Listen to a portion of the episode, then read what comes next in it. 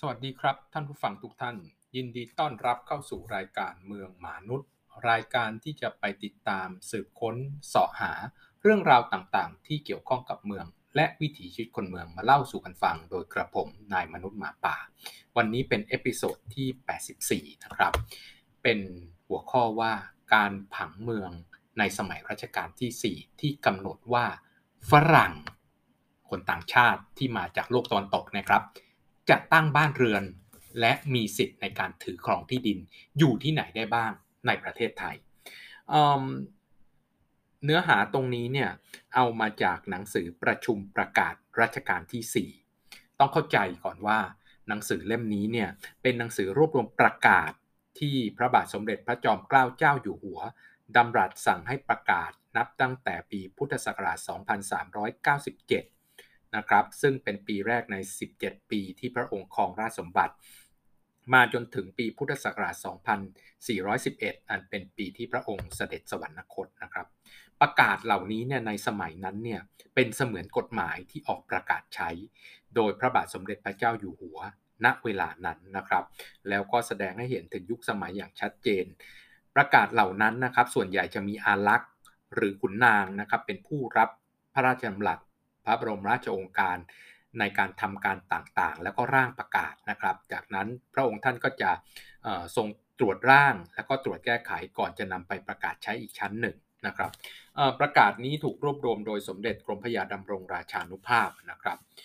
มีประกาศอันหนึ่งที่น่าสนใจเกี่ยวข้องกับการผังเมืองในยุคนั้น ก็คือประกาศที่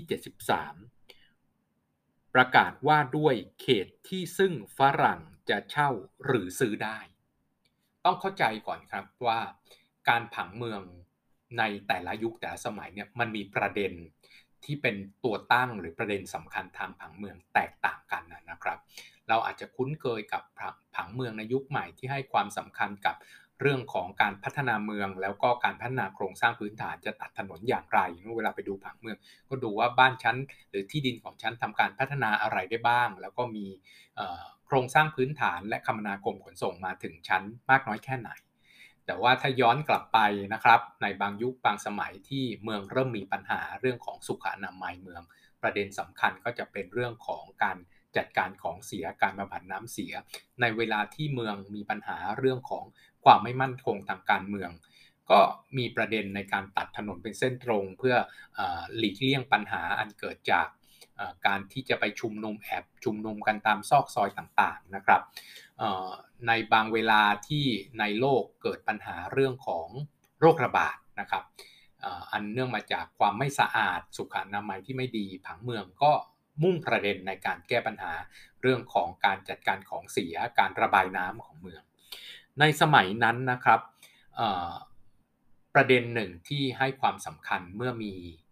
การแลกเปลี่ยนหรือการติดต่อกับคนต่างชาติเนี่ยก็คือความมั่นคงทางการเมือง แล้วก็ความมั่นคงทางเรื่องของอธิปไตยของของประเทศ ดังนั้นประเทศเนี่ยแต่ละประเทศแล้วก็การผังเมืองของแต่ละประเทศเนี่ยก็ให้ความสำคัญกับการที่แน่นอนว่าการมีคนต่างชาติเข้ามาเนี่ยก็มีทั้งข้อดีและข้อเสีย ข้อดีก็คือเอามุมหนึ่งถ้ามาจากประเทศที่มีระดับการพัฒนาสูงกว่าประเทศไทย ก็มีโอกาสที่จะแลกเปลี่ยนวิทยาการ แล้วก็เขามาเข้ามาจับจ่ายซื้อสินค้า และแลกเปลี่ยนสินค้ากันเขาก็มีสินค้าที่ประเทศเขามี แต่เราไม่มีเราก็มีสินค้าที่ประเทศเรามี แต่เขาไม่มีก็เกิดการแลกเปลี่ยนสินค้ากัน ส่วนคนต่างชาติที่เข้ามาพึ่งพระบรมโพธิสมภารประเทศที่มีระดับการพัฒนาต่ำกว่าประเทศไทยเข้ามาขายแรงงานนะครับอย่างเช่นคนจีนที่เข้ามาอยู่ใน ย่านของสำเพ็งนะครับเข้ามาเป็นแรงงาน ก็จะมีวิธีการจัดการในตำแหน่งที่ตั้งและการจัดการที่อยู่อาศัยในพื้นที่เมืองแตกต่างกันไป หรือว่ากลุ่มคนที่กลุ่มเชื้อชาตินะครับที่เข้ามาเนื่องจากการกวาดต้อนนะครับจากการสงครามยึดเป็นเมืองขึ้นในสมัยนั้น อย่างเช่น บ้านยวนอย่างเช่น บ้านเขมรที่เราเห็นอยู่ข้างในกรุงเทพนะครับ ก็มีรูปแบบการจัดการอย่างหนึ่ง แต่อันนี้เนี่ยมันเป็นประกาศนะครับที่ว่าด้วยพูดถึงฝรั่งก็คือคนที่มาจากประเทศทางฝั่งตะวันตกนะครับที่มีระดับการพัฒนาสูงกว่าประเทศไทย มีกำลังซื้อสูงกว่า มีเทคนิควิทยาการที่สูงกว่า แล้วก็มีทั้งกำลังเงินกำลังอาวุธและอื่น ๆ ที่สูงกว่าประเทศไทยเขาเข้ามาเนี่ยในการผังเมืองตรงนั้นในรัชกาลที่ 4 ก็ได้คิดครับว่าเขาจะอยู่ที่ไหนได้บ้าง เพราะอะไร ประกาศเนี้ยอันแรกก็พูดถึงว่ากินพื้นที่ตรงไหนบ้างนะครับ ลองดูว่าในสมัยนั้นเนี่ยเขาคิดถึงพื้นที่ไว้ตรงไหนบ้างนะครับ อย่างแรกที่เราต้องทำความเข้าใจก็คือ ในสมัยนั้นนะครับ รัชกาลที่ 4 ในประกาศฉบับนี้เนี่ยจะเห็นว่าแยกเอาฝรั่งนะครับ ก็คือประเทศที่มาจากทางโลกทางฝั่งตะวันตกเนี่ยออกจากโลกทาง พื้นที่ใกล้ๆเราอย่างเช่นลาวเขมรมอญพม่าจีนยวนแขกนะครับ พวกนี้เราคุ้นเคยกับเขาอยู่แล้วนะครับ แต่ว่าคนเหล่านี้เป็นคนกลุ่มใหม่ที่ไม่คุ้นเคย แล้วก็มีรูปแบบการใช้ชีวิต รูปแบบวิถีชีวิตนะครับ รูปร่างหน้าตาและอื่นๆนะเทคนิควิทยาการการกินอาหาร วิถีความเป็นอยู่แตกต่างจากเราทั้งนั้นนะครับ แล้วก็เป็นกลุ่มที่เราไม่คุ้นเคย ก็เลยมีประกาศตัวนี้ว่าพระบาทสมเด็จพระจอมเกล้าเจ้าอยู่หัว ระบาทสมเด็จพระปิ่นเกล้าเจ้าอยู่ทั้งสองพระองค์ ทรงพระดำริเห็นพร้อมกันกับความเห็นท่านเสนาบดี ปรารถนาจะใคร่ทำนุบำรุงพระนครและราษฎรให้มีทางที่ทำกินและค้าขายให้เจริญทรัพย์สมบัติขึ้นกว่าแต่ก่อน ครั้งนี้คนชาติที่มีผิวขาวที่เรียกว่าฝรั่งนอกนะครับ เข้ามาทำสัญญาว่าจะขอเข้ามาซื้อที่อยู่ ตั้งทำมาหากินในราชอาณาจักรนี้ คล้ายกันกับชาวจีนและชาวประเทศอื่นๆ ซึ่งเข้ามาอยู่แต่ก่อน จึงทรงพระกรุณาโปรดยอมให้พวกฝรั่งนอก ซื้อที่เช่าที่ในเขตแขวงที่ไม่ใกล้ไม่ไกลนัก แต่กรุงเทพมหานคร คือภายในพระนคร และห่างกำแพงพระนครออกไปเพียง 200 เส้น เข้ามาโดยรอบ นึกถึงนะครับจากกำแพงพระนครนะครับ ห่างออกไปในระยะ 200 เส้น หรือนะครับ1เส้นก็คือ 40 เมตรนะครับ ก็คือประมาณ 8 กิโลเมตรนะครับ ออกจากกรุงเทพออกจากตัวของกำแพงพระนครออกไปนะครับ ในเขตเนี้ยในเขตเท่านี้ห้ามไม่ให้ผู้ใดขายที่ขาด แก่คนนอกประเทศที่เข้ามาอยู่ยังไม่ถึง 10 ปี แต่จะให้เช่านั้นได้ไม่ห้าม แสดงว่าในรัศมีนะครับ 200 เส้นจากกำแพงพระนครเนี่ยชาวต่างชาติซื้อไม่ได้ เว้นแต่ต้องอยู่มาแล้วไม่น้อยกว่า 10 ปีนะครับฝรั่งนอกเนี่ยจึงจะสามารถซื้อได้ แต่จะเช่าเนี่ยเช่าได้เลย แต่ก็มีข้อกำหนดครับ เมื่อจะให้เช่านั้นให้มาทำสัญญาว่ากล่าวกันต่อหน้ารั้วแขวงอำเภอ และเจ้าพนักงานให้รู้เห็นเป็นพยานไว้ อย่าให้ลอบขายด้วยโวหาร ว่าให้เช่าคือเอาเงินล่วงหน้ามากกว่ากำหนดเช่าตามเดือนตามปี ถ้าร้อนรนใครจะได้เงินมาก จะขายที่ให้คนนอกทีเดียวด้วย อยากจะได้เงินเร็วๆก็ให้กราบเรียนท่านเสนาบดีก่อน เมื่อท่านเสนาบดียอมให้ขายจึงขายได้ ข้อความตรงนี้เนี่ยกำหนดไว้ว่าให้เช่าเนี่ยให้เช่าได้นะครับ ซื้อซื้อไม่ได้เว้นแต่อยู่มาแล้วเกิน 10 ปี แต่เช่าเนี่ยก็ยัง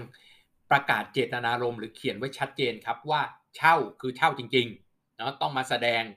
ต้องมาตกลงกันต่อหน้าเจ้าพนักงานหลักแล้วอยู่ในราคาที่เช่าจริง ๆ ไม่ใช่ว่าทำสัญญานิติกรรมอำพรางนะครับ จริงๆแล้วก็คือเก็บค่าขายนั่นแหละ แต่ปล่อยให้เช่าไปก่อนเนาะก็คือเช่าในราคาแพงมาก ไม่ใช่เท่าเช่าในเช่าในราคาตลาดเหมือนกับซื้อไปเลยนั่นแหละแต่ว่าทำนิติกรรมอำพรางบอกว่าเช่าเฉยๆ แต่เขาก็ได้สิทธิ์ของที่ดินไป เขาก็บอกว่าอย่าทำแบบนี้นะครับ ในตัวของประกาศบอกว่าอย่าทำแบบนี้ ถ้าจะขายอยากขายจริง ๆ ก็ให้มาบอกเสนาบดีก่อน ถ้าเสนาบดีตัดสินใจว่าขายได้ก็ขาย ไม่จำเป็นต้องรออยู่จนครบ 10 ปีก็ได้ แต่อย่ามาทำนิติกรรมพรางนะครับ ต่อมาอันนี้คือวงแรกนะครับ วงแรก รัศมี 200 เส้นก็คือระยะประมาณ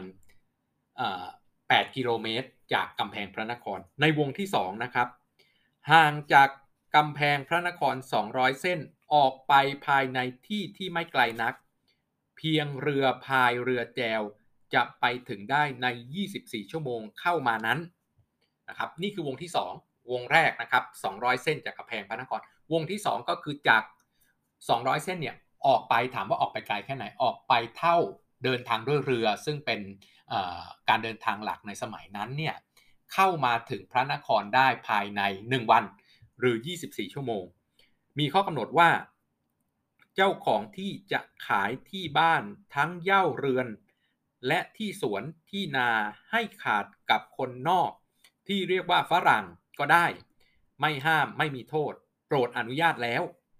เพราะว่าคนนอกมักใจใหญ่ใจโตซื้อแพงๆ ผู้ที่จะขายได้เงินมากๆ เงินทองจะได้ตกอยู่ในบ้านในเมือง ถ้ายังหวงที่อยู่จะให้คนนอกเช่าที่สวนที่นาที่โรงที่เรือนอย่างไรก็ได้ ราษฎรเจ้าของที่จะได้ได้ค่าเช่า ดีกว่านิ่งอยู่เปล่าๆ และเมื่อเจ้าของมีกำลังทำเองให้มีผลมากกว่าค่าเช่าไม่ได้นั้น แต่ว่าห้ามไม่ให้ชอบเบียดบัง เอาที่และเรือนและสวนและนาของผู้อื่น ที่ไม่เป็นสิทธิ์แก่ตัว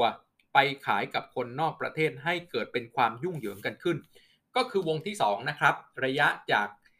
200 เมตร จากโทษทีครับ 200 เส้น จากกำแพงพระนคร